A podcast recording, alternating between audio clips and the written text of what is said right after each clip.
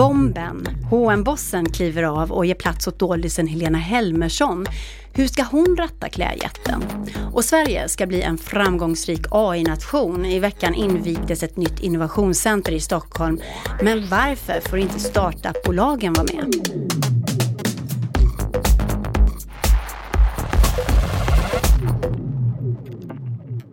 Ny fredag, ny Breakit-podd. Här så spanar Breakits reportrar om allt som händer i det nya näringslivet, både högt och lågt.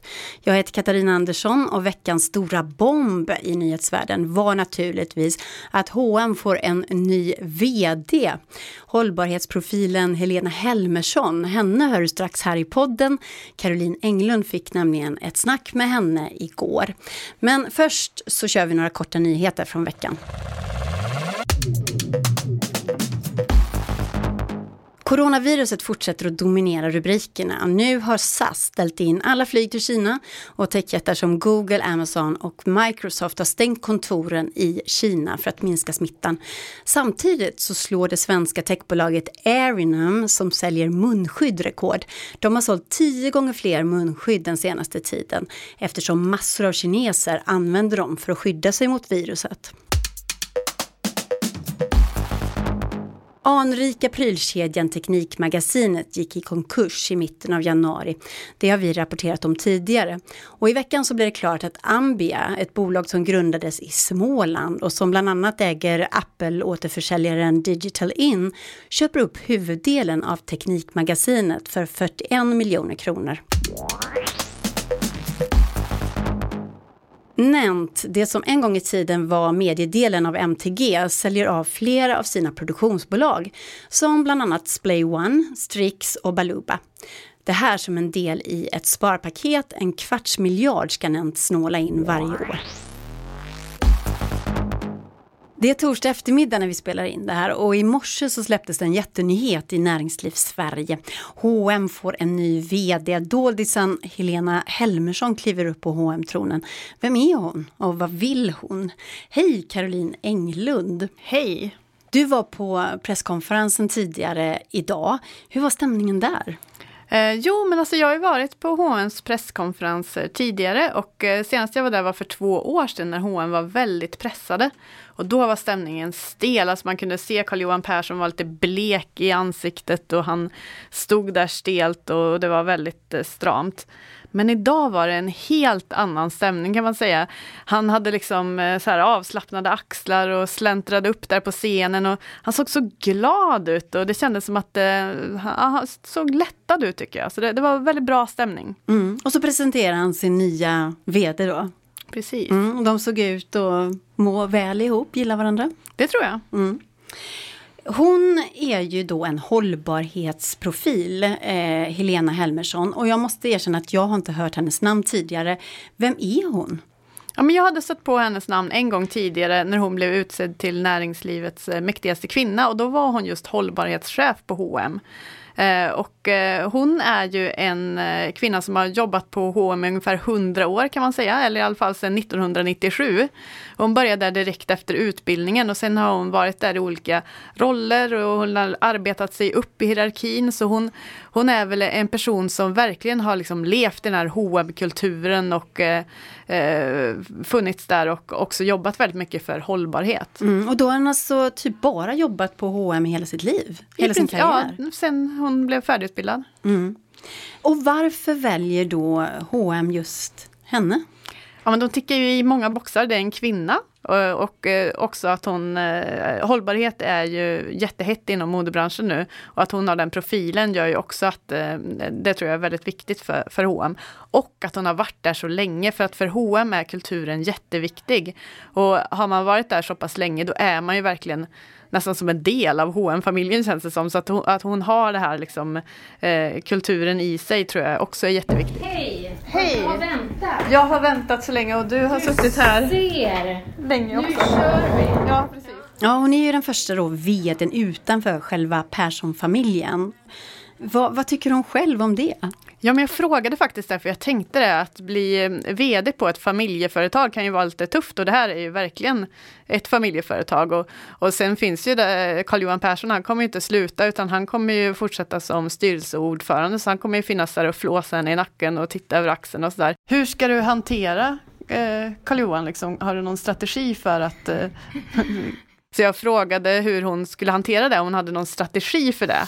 Jag känner mig jättetrygg i det. Jag har ju jobbat och rapporterat direkt. Eh, och då skrattade hon lite och sa att hon hade jobbat med honom så pass länge eh, så att hon kände sig trygg med det. Väl. Så för mig är det faktiskt bara, det är bara en trygghet i att han finns kvar och att jag vet att jag alltid kan bolla och få råd och sådär. Så att det känns tryggt. Jag tror inte han kommer lägga sig i liksom, din, ditt ledarskap. Och jag frågade också så, ah, men så du tror inte han kommer att eh, lägga sig i ditt ledarskap? Jag tror han kommer att vara engagerad, det hoppas jag verkligen. Eh, och då och sa hon att hon hoppades att han skulle vara eh, engagerad och, och, kanske då, jag vet inte vad hon ville att han skulle lägga sig i, men att han skulle engagera sig. Mm. Vad pratar ni mer om som var mest intressant, tycker du? Eh, ja, men jag tyckte att hon sa många intressanta saker och framför allt så handlade ju vårt samtal om hållbarhet. Vi pratade om den här paradoxen att man är VD för eh, Sveriges största modeföretag eh, som har som uppgift att sälja kläder. Och paradoxen i att eh, också kämpa för hållbarhet. Först, jag ser det inte som en paradox, utan en del i varför... Men då sa hon till mig att hon ser ingen paradox i det alls, utan hon menar att eh, hon nu har makt att förändra modebranschen. Eh, till en mer hållbar bransch. Vi är ledande där, jag är så oerhört stolt över det och vi har jättemycket jobb framför oss. Eh, men det vill jag vara med och driva. Eh, och det ska hon bland annat göra genom att jag pressade henne lite på att liksom, liksom, producera färre kläder nu. Eller? Och då sa hon att det faktiskt kunde vara ett alternativ i framtiden. För hon vill att de ska producera de kläderna som kunderna vill ha. Mm. Och H&M har ju haft stora problem med ett växande lager och det gör ju att man måste rea ut kläder eller i värsta fall kanske bränna dem. Eh, det har ju funnits uppgifter om det. Eh, nu tror jag inte att de, jag hoppas inte de håller på med det, men, men, eh, men eh, ett stort lager är inte bra och eh, för att eh, slippa det så behöver de producera liksom, kläder efter kundernas behov. Mm. Men det låter ju lite som en bomb, att man öppnar för att tillverka färre kläder. Ja, jag tycker också att det, det låter ju väldigt spännande. Mm. Och hon pratar också om att ändra affärsmodellerna, för de har ju börjat jobba med eh, att hyra ut kläder till exempel. Och hon pratade också om att sälja second hand och att man liksom kan tjäna pengar på andra sätt som är mer hållbart och också det här med återvunnet material. Hur kan vi skapa ekonomisk tillväxt utan att använda så här mycket naturresurser. Och det måste vi ju. Det, det, vi, klimathotet är ju väldigt tydligt för oss alla. För H&M har ju inga planer på att eh, minska sin tillväxt eller att liksom, eh, sluta tjäna pengar utan det kommer de ju fortsätta göra. Men däremot kanske man kan göra det på andra sätt, sa Helena Helmersson till mig. Mm. Och under tiden här nu när eh, Caroline Englund har berättat om den spännande intervjun så har Karin Roradi suttit här och lyssnat. Eh, Karin, du är ju vår eh, hållbarhetschef kan man säga, impactchef här på Breakit. Och du jobbar med hållbarhet dagarna i ända. Vad tänker du när du hör det här? Jag tycker såklart att det låter jätteintressant. Cirkulära affärsmodeller är speciellt intressant. Sen så återstår det att se vad som faktiskt blir verklighet. Men det som sticker ut mest tycker jag, det mm. är att hon öppnar för att tillverka färre kläder. Alltså det känns ja. som att det är första gången i världshistorien en klädjätte säger det. Ja, det är jätteintressant. Eh, överproduktion är eh, deras stora problem. Men det är också ett sätt för dem att kunna arbeta mer hållbart och fortfarande vara finansiellt framgångsrika. Om de kan eh, producera färre kläder men som faktiskt blir köpta. Så de slipper ha stora lager, de slipper rea ut massa kläder, de slipper fundera på vad de ska göra med alla de här kläderna som blir över. Mm. Men vad betyder det här för kunderna då? Blir det dyrare kläder nu eller? Det återstår också att se, men förhoppningsvis så innebär det här för kunderna att man kan fortsätta handla snyggt mode men med bättre samvete. Men jag tänkte bara på en sak till Karin. Mm. Eh, I veckan när Brilliant Minds-konferensen eh, mm. lanserade sitt årstema så var ju det också hållbarhet. Ja. Och jag kommer ihåg att jag läste för några veckor sedan om Microsoft Mm. som körde en klimatsatsning, eh, Ja, Allan. de eh, kom en riktigt stor satsning som faktiskt var väldigt, väldigt intressant. De ska ju då bli koldioxidnegativa vilket innebär att de ska faktiskt ska suga ut all koldioxid som de har tillfört till atmosfären sedan, ja, vad är det, 70-talet eh, och ta bort det från atmosfären. Eh, och eh, det är såklart superbra. Det säger någonting med att de stora liksom, drakarna faktiskt är med nu. För det snackas hållbarhet överallt just nu. Det är på den nivån som man känner att jag börjar känna att jag blir lite rädd att folk ska tröttna och att det faktiskt ska liksom, tippa över. Men eh, det som det tyder på är att folk och stora organisationer, myndigheter och företag inser att det här är inte en trend. Det är en global kris som pågår just nu, som inte kommer hända 2030, 2040, 2050. Den händer just nu. Och stora aktörer kommer faktiskt till bordet nu och börjar agera. Det är väldigt, väldigt spännande. Tack för den kommentaren Karin Rorade som är impactchef här på Breakit. Tack.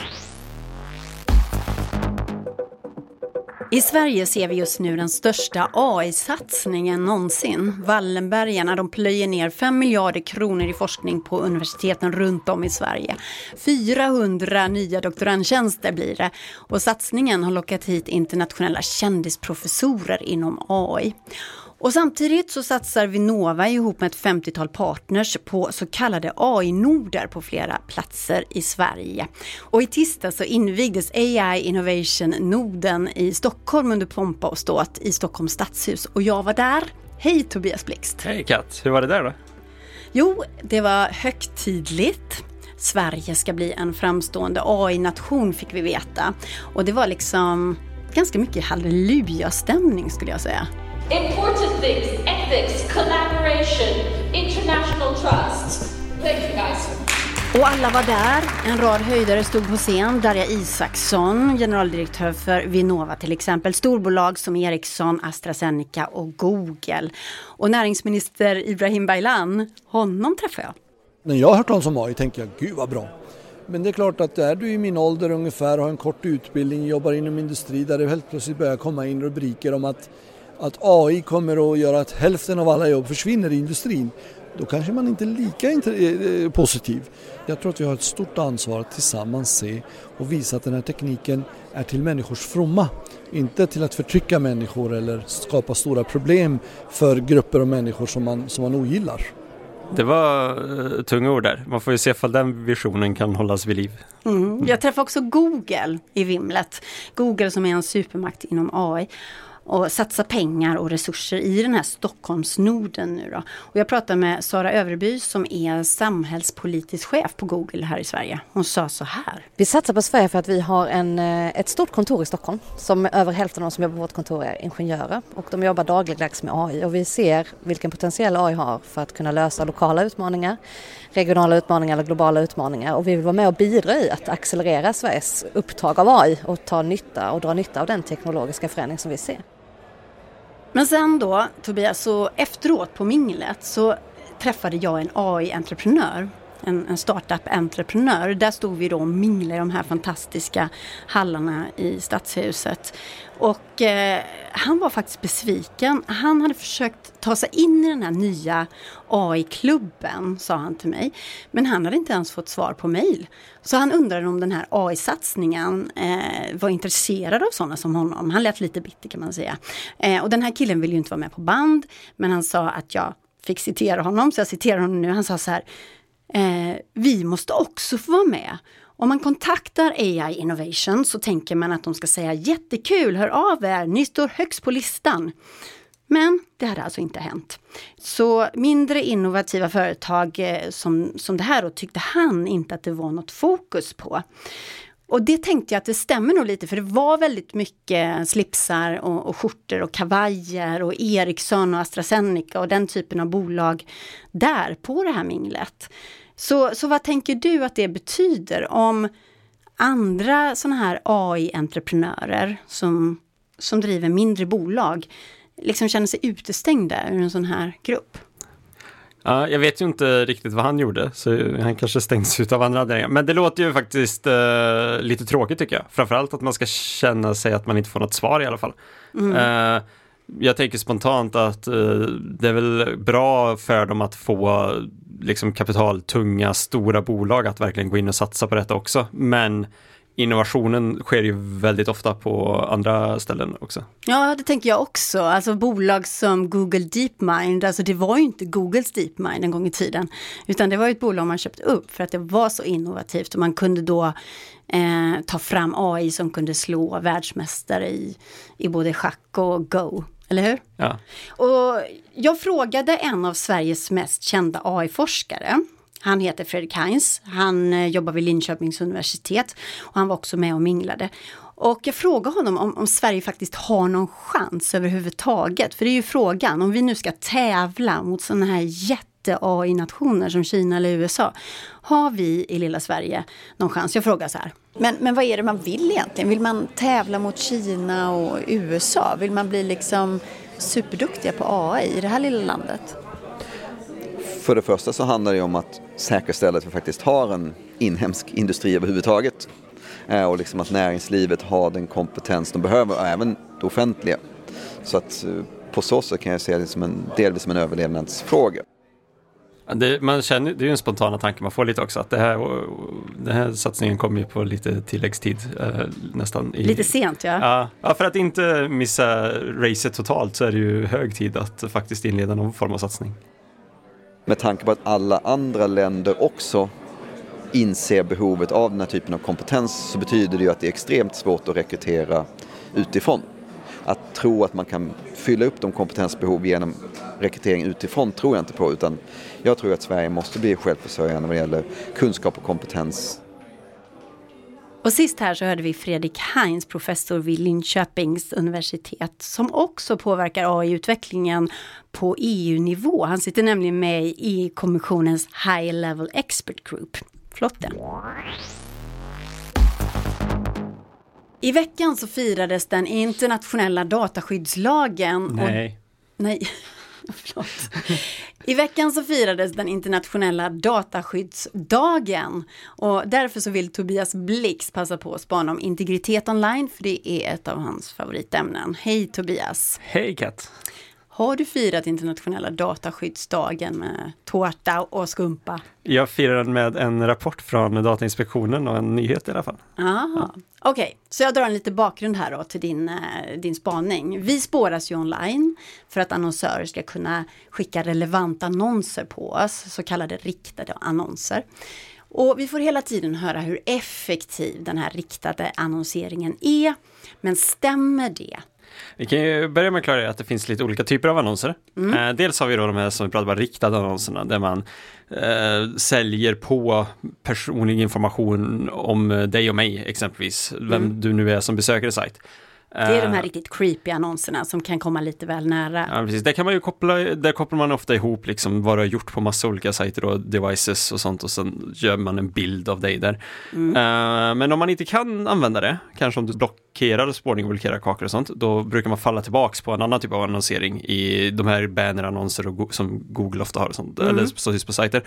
Eh, och då brukar man istället utgå ifrån sammanhang, typ vad du läser för nyhet då och liksom vart i världen du befinner dig och så istället. Så sammanhangsannonser kallas de. Ja men precis. Och det är lite av den gamla skolans annonsering, alltså som när man annonserar i, på en hel sida på DN om, om extrapris på skinka till exempel. Och så hoppades man att de som var intresserade av skinka skulle se den där annonsen. Lite så. Ja, lite, lite så. Ja.